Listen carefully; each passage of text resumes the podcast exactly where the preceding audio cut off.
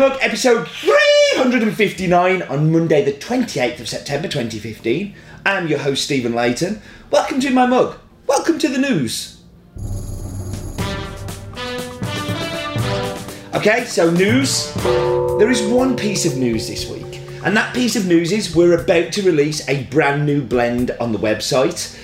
Um, this blend went live on Friday, and um, it's the answer to everything. Well, what is the answer to everything? Well, it's obviously 1973. Um, it's an in joke. You have to be in to get it, but you don't have to be in to get the blend. You can go and buy it on the site now. It works well as filter coffee, it works well as espresso, it works well as cappuccino, it works well at fixing world poverty, it works well at uh, fixing an argument between you and a loved one, um, it works well at everything. So, we've made a little video to launch it, so I'm going to show that here now.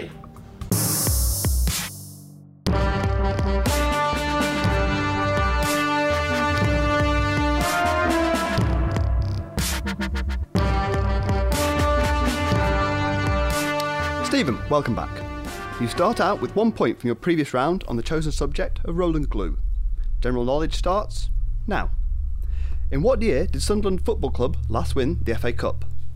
1973. Correct. In 2007, what James Blunt song rose to the top of Venezuelan pop rock chart? 1973? Correct.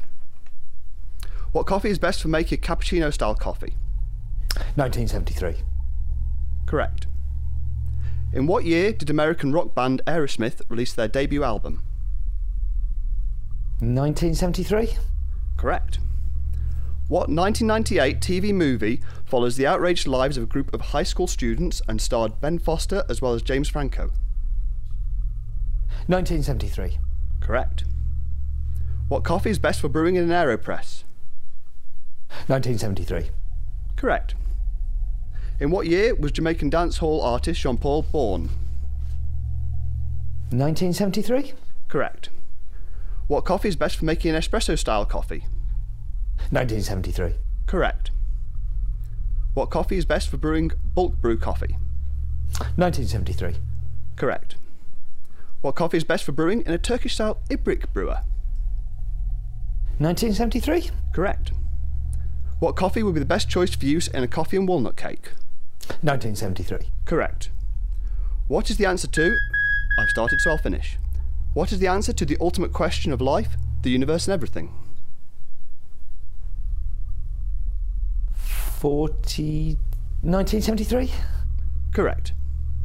With no passes, taking your score up to 1973, that makes you today's winner. Congratulations.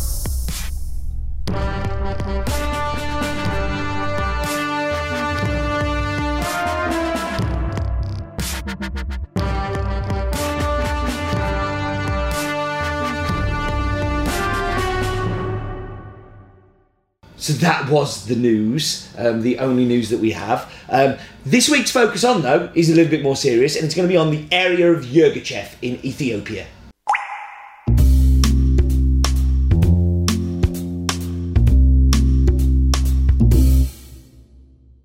So Yirgacheffe is in Ethiopia and he's a micro-region within the much larger region of Sidama, uh, or Sidamo, depending on whether you're right or wrong, um, in southern Ethiopia. Um, it's widely considered to be the birthplace of coffee. This, of course, is also wrong. Um, it's actually the area to the left of Addis Ababa called Jimma, which is pretty much 99% of where coffee was born. But Ethiopia is still in Ethiopia. Yirgacheffe is still an incredibly important uh, area for coffee, producing some of the most diverse and tasty coffees. Um, and coffees that coffee roasters tend to love. These are the coffees that we all get really excited about. Um, is a town in central southern Ethiopia, uh, located in the Gedeb zone. Um, uh, as an elevation between uh, 1800 to 2000 meters above sea level, um, which are the perfect conditions for growing coffee. Um, and that was Focus On.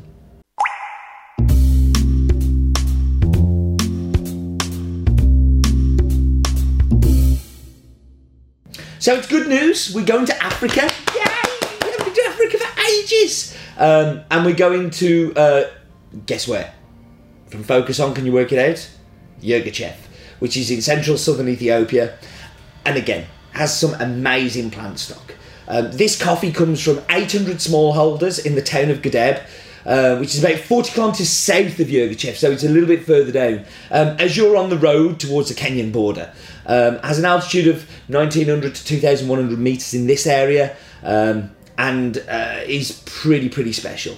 Um, now, the problem with Ethiopia is there are many, many m- millions of bags sold every year um, with uh, the term Yirgacheffe on them, and they're all completely different. And basically, you have to find them on the cupping table. You may have seen over previous years how many different Yirgacheffes we have. had. We've had Gadeb a few times, but we've also had others that we haven't uh, we haven't seen um, because they're just terrible.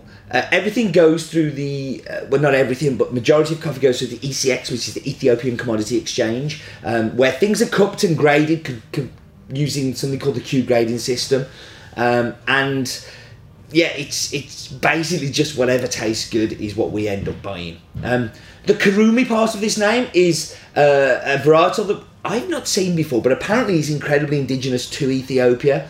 Um, has a tendency of being very sweet, very aromatic, very floral. All the things that pretty much um, I tend to like in coffee. And this is a fully washed coffee, um, so it's gone through the pulping machine, take the pulp off. It's then been put under water uh, for the fermentation process to happen. Now, this is between 36 and 48 hours, uh, depending on temperature, humidity, uh, lots of things happening in the local area can really affect how long it is there. But basically, they'll pick it up out the water and scrunch it together. And if they think it's ready, then it goes onto drying tables um, and uh, uh, gets dried out there in the sun. Uh, and that can take anything from 10 days to three weeks. Um, but what they do, they keep measuring the moisture content on that until it gets to either 12%, 12 to 11% is kind of the target window that they're aiming for. Um, and that's pretty much all we know about it. There's obviously numbers that we can talk about. So it's from Ethiopia, it's from Yirgacheffe, it's from the town of Gadeb, the varietal is Kurume, um, altitude of 1900 to 2000 metres above sea level. It's a fully washed, comes from 800 smallholders. Um, but I don't have a great deal of anything else. Um, it's all a little bit vague. And while we're on the subject of vague, we're going to go to this week's map bit, which is also going to be a little bit vague, but we're going to focus down on the area of Gadeb um, and hope we find out a little bit there.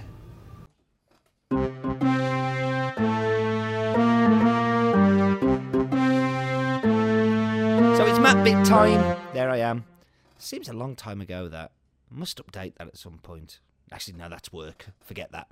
Anyway, we are going south and we're going to Africa, which is very, very, very exciting for a map bit because we don't go to Africa very often. Um, the wonderful continent and home and birthplace of coffee. Um, but we're not going to. Uh, we're going to. We're not going to go to Kenya. We're not going to go to um, Burundi. We're going to go to Ethiopia, the real birthplace. Place, and we can see Addis Ababa there. And um, here comes a fact. So there are over 80 different languages spoken in Ethiopia and I don't speak any of them. So, because I'm single lingual or whatever that is, I'm not even bilingual. But we're going down to Gadeb, and this is the town of Gadeb. Now, this is where the washing station is. And the problem with Africa is it's just so vague. Like we have a washing station address, but all of this area is super high. Um, you've got the uh, the highest point being four thousand six hundred twenty meters, and actually having a below sea level um, area of minus 125 meters, which really should be under the sea. Um, but there we see the town. All around this town, there are growers. Uh, they'll all be growing uh, as little as 200 trees. Um, and that was the map bit. See, I love Africa. I hate doing map bits in Africa. Next week's map bit is going to be very good. I'm very excited about next week's map bit. But it is a little bit vague, and I do apologise. But somebody who's never vague is, of course, Mr. Roland Glue, and time for his very daft fact of the week.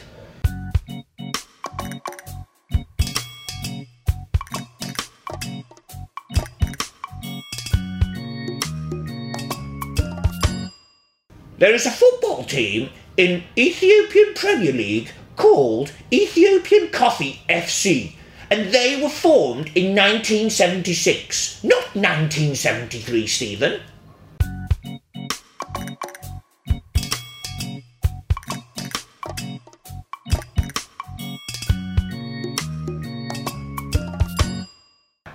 I like the way Roland brings in the news into his uh, his, daft fact of the week. Right, I'm going to whap you on pause. I'm going to go and get my tasty and delicious drinks, and I'm going to come back and drink them with you in just a moment.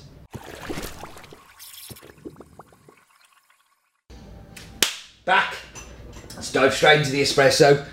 So, for me, washed Yirgacheffes are very much like washed Kenyans, that they can be a little bit much in the espresso, but I'm, I'm, I'm willing to give this a go.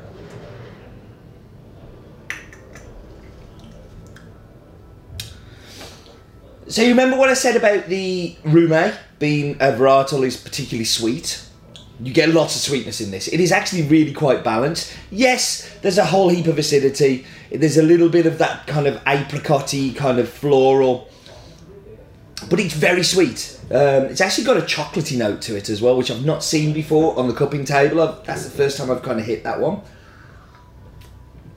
That's really good. That's an excellent espresso. So, I'm going to use my platform of 5,000 of you that watch this every week to rant. I'm going to rant. And while I rant, I'm going to pour that in there. And you'll understand why. I don't have a cappuccino this week. I don't have a cappuccino as one, I don't have any milk, because somebody used up all the milk. But two, I had a horrible experience today. So I went into a coffee shop that I'm not going to name, and I ordered a filter coffee. A filter coffee. A filter coffee. And they came up and they gave me something. I thought, that didn't come from over there, that came from over there. And what they served me was this thing here an Americano. Now, I am sure some of you love Americanos. Good for you. I hate them, as I'm about to.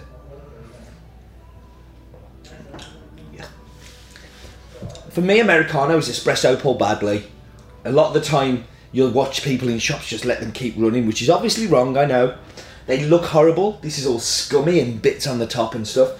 And not what I order. Like, if you say to me, Would you like an Americano? I'll say, No, I'd rather poke myself in my eye if that's okay. Now, this is filter coffee. Pour over coffee, filter coffee, however you do want to say it. Now that gives me all that florality. I get that beautiful apricot. The apricot is so dominant here. I get that lovely sweetness. That sweetness is much more of a fruit sweetness here than it is um, in in the espresso, which I got that chocolate. This is much more fruit sweetness. If I go back to this, it tastes watery. It tastes over extracted. It tastes horrible. It's not good. They shouldn't be mixed up. And if somebody tries, tries to tell you that it's exactly the same as I had somebody telling me for two or three minutes this morning, say, oh no, filter coffee and, and uh, Americanos, they're exactly the same, they're no different. Tell them what I did, that they're wrong, very wrong, and walk out and don't go back, because I ain't going back. So, rant over. Thank you very much for joining me, as always. And do remember, life's too short for bad coffee and Americanos.